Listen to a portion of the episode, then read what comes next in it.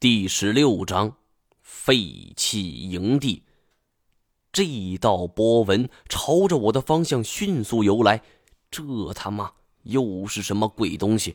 虽然受伤的地方让我浑身无力，但求生的本能让我浑身咬着牙爬了起来，想要赶紧远离水边。可是我太累了，就像是有一台机器把我浑身的力量抽光了似的。刚走了没两步，我一跤摔倒在地上，就再也没力气爬起来了。河水浪花四溅，伴随着水流声，一道黑影从水里慢慢的站了起来，看上去像是一个人。慌忙中，我这才看清楚，原来是梁世赞，害得我虚惊一场。他抹了一下脸上的水，问我怎么会下来。我语无伦次地说出了在上边井口的遭遇。听完了我的讲述，梁氏在面无表情，仿佛就像是在听一个平淡无奇的故事。听完后也没有任何的表示。老梁比我幸运，除了身上的衣服被挖撕了几道口子，在地下河中没有受多大罪，就连背包也没有丢。他检查了一下我的胳膊，说道：“忍着点儿。”我没有听清，刚想问说什么，就感觉到一阵撕扯伤口的疼痛传来，我眼泪都要下来了。他抄出了夹板和绷带，熟练的帮我固定好。而在做好了这一切之后，我问道：“现在我们该怎么走？”他望着地下河说：“刚才在河里，我发现了一个这东西。”他随手一扬，一枚黑漆漆的东西就朝我飞来。我伸手接住，不用细看就知道这是什么了。龙牌。目前我所知道拥有龙牌的人有三票人：一是金锁，二是润教授，三就是金锁所认识的马航那群人。这三路人马当中，无论是谁都很看重龙牌，但这一枚不像是金锁手中的。那么，既然这东西是在水底发现的，那么说明了两个情况。要么是润教授和马航团队两路人马中间有人折在这儿了，要么就是他们途经这里遗失了一枚。对于我的猜测，梁世赞更认同后者，因为他没有在水里发现任何其他的东西，就算是有人遇难了，也不可能连件衣服碎片都剩不下。这个线索给了我们一定的指向性。最起码证明了我们不是第一个来到这里的，不过这却留给了我一个谜团。我们达到井口的时候，蛇群破开了神像涌出，那些神像之前都是完好无损的。看来先前到达这条地下河的人并没有遇到那些怪蛇，那这又是为什么呢？梁世赞没我这么多好奇，他只是蹲下来观察了一下水的流向。我们顺着水流的方向走，或许可以找到出口。古代帝王下葬，负责修建皇陵的工匠都会被困死，所以这些工匠都会给自己修一条密道，用来逃生。这是一个流传许久的故事，不知道八百媳妇古国兴不兴这一套？我们都希望能够找到这样一条密道。顺着河流的方向走了差不多一个小时，我脑海中一直被一个问题缠绕着：那些独角蛇到底是怎么回事？蛇这种动物应该是这个星球上最具代表性的物种之一，它们历史悠久，进化完美。蟒蛇依靠浑身肌肉，是力量型的代表。毒蛇则是依靠着致命毒液占据着刺客的角色，而其余的，比如依靠保护色、依靠红外热感捕捉、依靠迅如闪电的速度，几乎囊括动物学界所有的捕猎技巧。而正是因为这样，蛇是从来没有群居的，它们都是独来独往，似乎没有一种学说可以解释这种怪蛇大批出现。究竟是为了什么？我忽然想到了我的一位老友，这小子爱蛇如命，以前上学的时候，老师在上边讲课，他在下边偷偷摆弄一条眼镜蛇，同桌当场吓尿了。看来这事了了，我得抽空去拜访一下他，他或许可以帮我答疑解惑。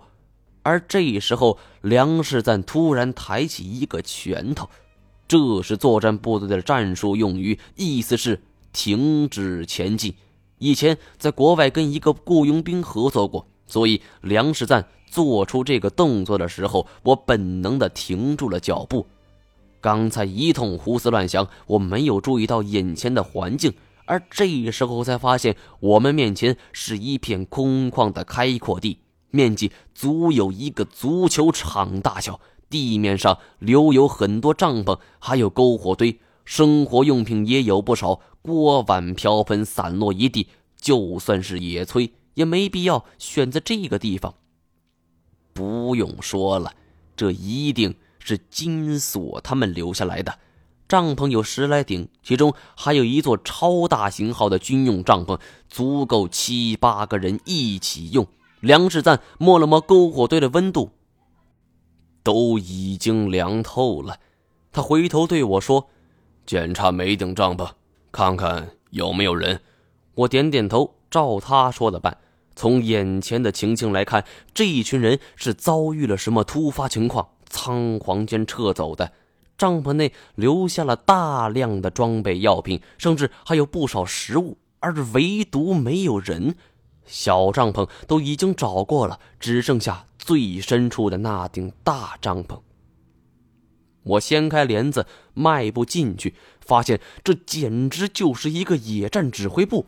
中间有一张简单搭就的会议桌，正对着门口悬挂着一张地图，上边勾画着很多红蓝标记。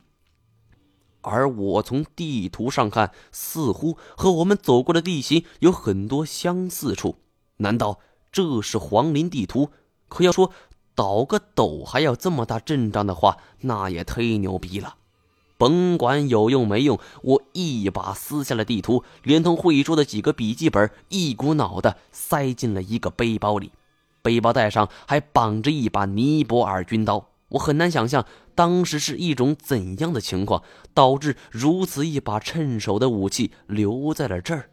谨慎起见，我重新扫视了一下，才确认没有遗漏重要补给，这才离开帐篷。然而，就在我即将跨出去的时候，一只手从会议桌下伸了出来，直接就抓住了我的脚腕。在伸手不见五指的地下世界，发生这种事情简直能吓死人。我本能将手电光照过去，发现这是一只无法形容的手，整个。肿得像一个暖水瓶粗细，皮肤透明，甚至透过皮肤能够看到血液流动。憋在我嗓子里的惊吼声终于压抑不住了！啊！这一记惊吼还没结束，梁世赞闻声赶来，我被吓得话都说不出来，只能是颤抖着指了指桌子下边。梁世赞从腰间拔出了一把军刀，抬手让我不要出声。不过一瞬间，他抓住了那只手的手腕，而随着这一抓，噗的一声，皮肤碎裂，涌出来的是透明色的液体，像是胶水，还散发着恶臭。我强忍着才没吐。哪知梁志赞却毫不在意，用力一扯，从地下拽出了一个人。看到那人青紫的脸庞，我诧异道：“赖谦。”你认识他？梁世赞怔了一下，赖谦双目微睁，嘴唇干裂。唯一跟他身材不搭的，就是那只麒麟臂了。怎么会这样？他到底经历了什么？我喂赖谦喝了点水，赖谦总算是机械式的吞咽了两口，随后他睁开了眼睛。嘴唇颤动，似乎是拼命想说什么，但发出的声音细若蚊呐。而即便是我耳朵都贴在了他的脸边，还是无法听清。赖谦突然双目圆睁，布满红丝的双眼诉说着满腔的恐惧，拼尽全力的喊出一个字。而听到这个字后，我愣在了原场。赖谦喊的是一个“蛇”，喊完之后，赖谦整个人一软，咽了气儿。我特意检查了一下赖谦的胳膊，有两个针孔似的小洞，而这正是蛇纹造成的伤口。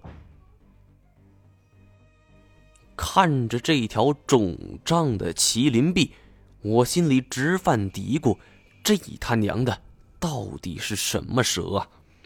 也许是经历过战场的洗礼，梁世赞只是说了句：“走吧。”我跟赖谦泛泛之交，实在没有什么眼泪可流。